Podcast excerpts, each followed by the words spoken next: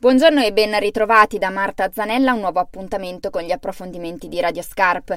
Andiamo nel Comasco oggi a conoscere il Consorzio dei Servizi Sociali dell'Olgiatese, un'azienda speciale promossa da una ventina di comuni della provincia di Como che mettendosi in rete in questo modo riescono ad assicurare al territorio dei servizi, interventi, personale qualificato dove ciascun singolo comune non potrebbe sostenerne i costi.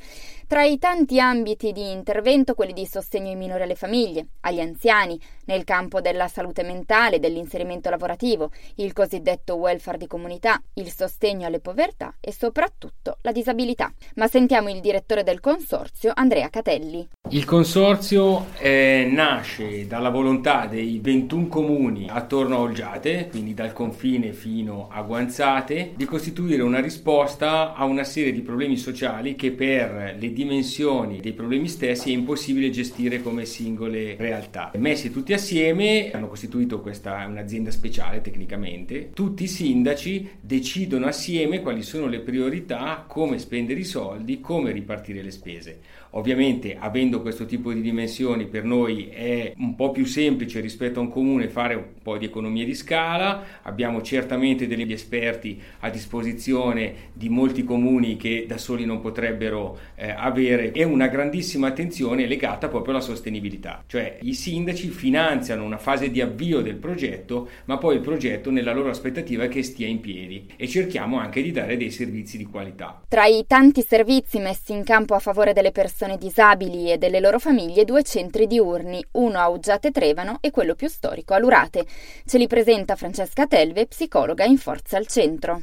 Il CDD è un centro diurno per disabili ed è una struttura eh, semiresidenziale, quindi diurna con apertura solo dal lunedì al venerdì in orario giornaliero, che ha una connotazione sociale e sanitaria, proprio in funzione delle persone con disabilità a cui si rivolge, quindi persone con una disabilità eh, di livello medio, grave o gravissimo, che hanno quindi bisogno di attenzioni dal punto di vista sociale educativo, ma anche più assistenziale e, e sanitario. Ospita eh, persone con caratteristiche molto eterogenee tra di loro, per cui può esserci una disabilità eh, di tipo cognitivo, psichico e anche disabilità invece a carattere motorio. Spesso li chiamano i ragazzi, ma si parla generalmente generalmente di persone adulte, dai 18 anni fino anche a chi ha 55 o 60 anni. Il CDD di Lurate ospita al momento 25 persone, mentre il CDD di Uggiate Trevano ne ospita 13. Eh, sono tutti adulti dai 18 ai 55 anni, frequentano prevalentemente il centro a tempo pieno, quindi tutta la settimana per tutta la giornata, eh, svolgono delle differenti attività sulla mattina e eh, in orario pomeridiano. Ma cosa si fa in un centro diurno disabili? Francesca ci racconta una loro giornata tipo. La prima ora di apertura è dedicata all'accoglienza, quindi tra le otto e mezza e le nove e mezza i ragazzi arrivano al centro e poi c'è un momento in cui trascorrono del tempo libero insieme agli educatori e al, al resto del personale anche per mh, iniziare la giornata raccontandosi magari come è andata la, la serata precedente a casa.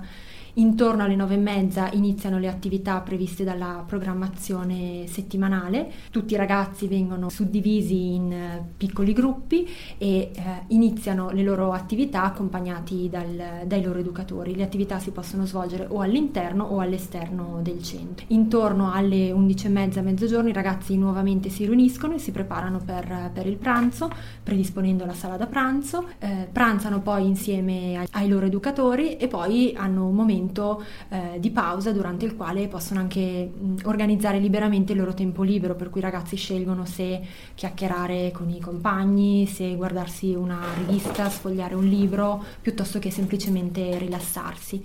Intorno alle due poi riprendono le attività pomeridiane, sono attività di rilassamento, di stimolazione sensoriale, comunque meno attive rispetto alle attività previste sulla mattina. Intorno alle 4 poi ci si prepara per l'uscita dal centro e i ragazzi tornano nelle loro famiglie di nuovo accompagnati o dai genitori o dai pulmini della Croce Rossa. E qui chiudiamo questa puntata di Radio Scarp, torneremo prossimamente per conoscere meglio i ragazzi e le attività che svolgono dentro e fuori dal centro, ma per il momento è tutto da Marta Zanella, grazie per l'ascolto.